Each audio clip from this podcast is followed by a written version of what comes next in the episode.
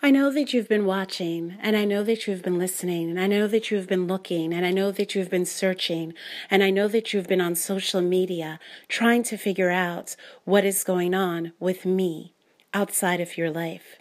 And I've been outside of your life for a time now, and there's a reason for that. And you know what that reason is, and I know what that reason is.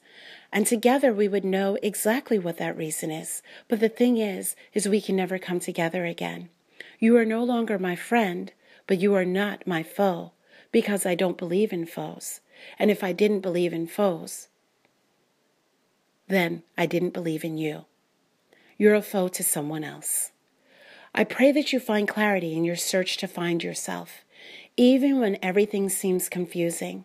Let it not be confusing that I was in your life and I am no longer in your life. I pray for you to open up to your heart and to receive the blessings that you've been asking for.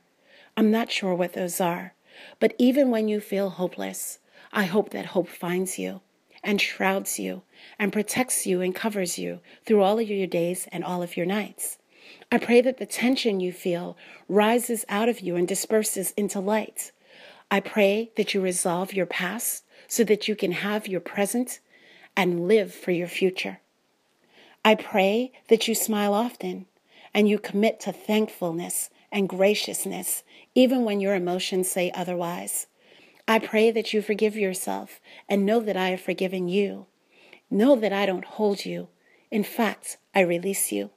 I pray that you experience comfort and peace, peace of mind and peace in your heart, comfort in your body and comfort in your soul.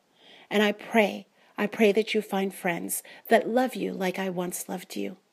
And it's not to say that I no longer love you, but I can't love you in the same way. I love you as a member of the human family, and I want the entire human family to be at peace, to be well. I want you to have your abundance. I want you to have your joy. You don't need to pretend. You pretended with me, and I found you out. I came into your life to reveal to you the realness of you.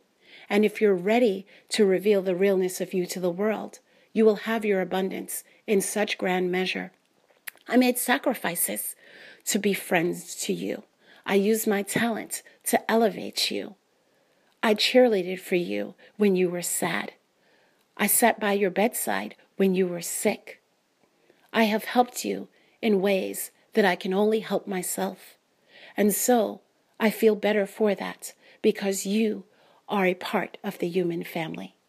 I pray that you find clarity in your search, but don't Google, don't go on Instagram, don't go to Facebook, don't go to SoundCloud, don't look on Tinder. I'm definitely not there.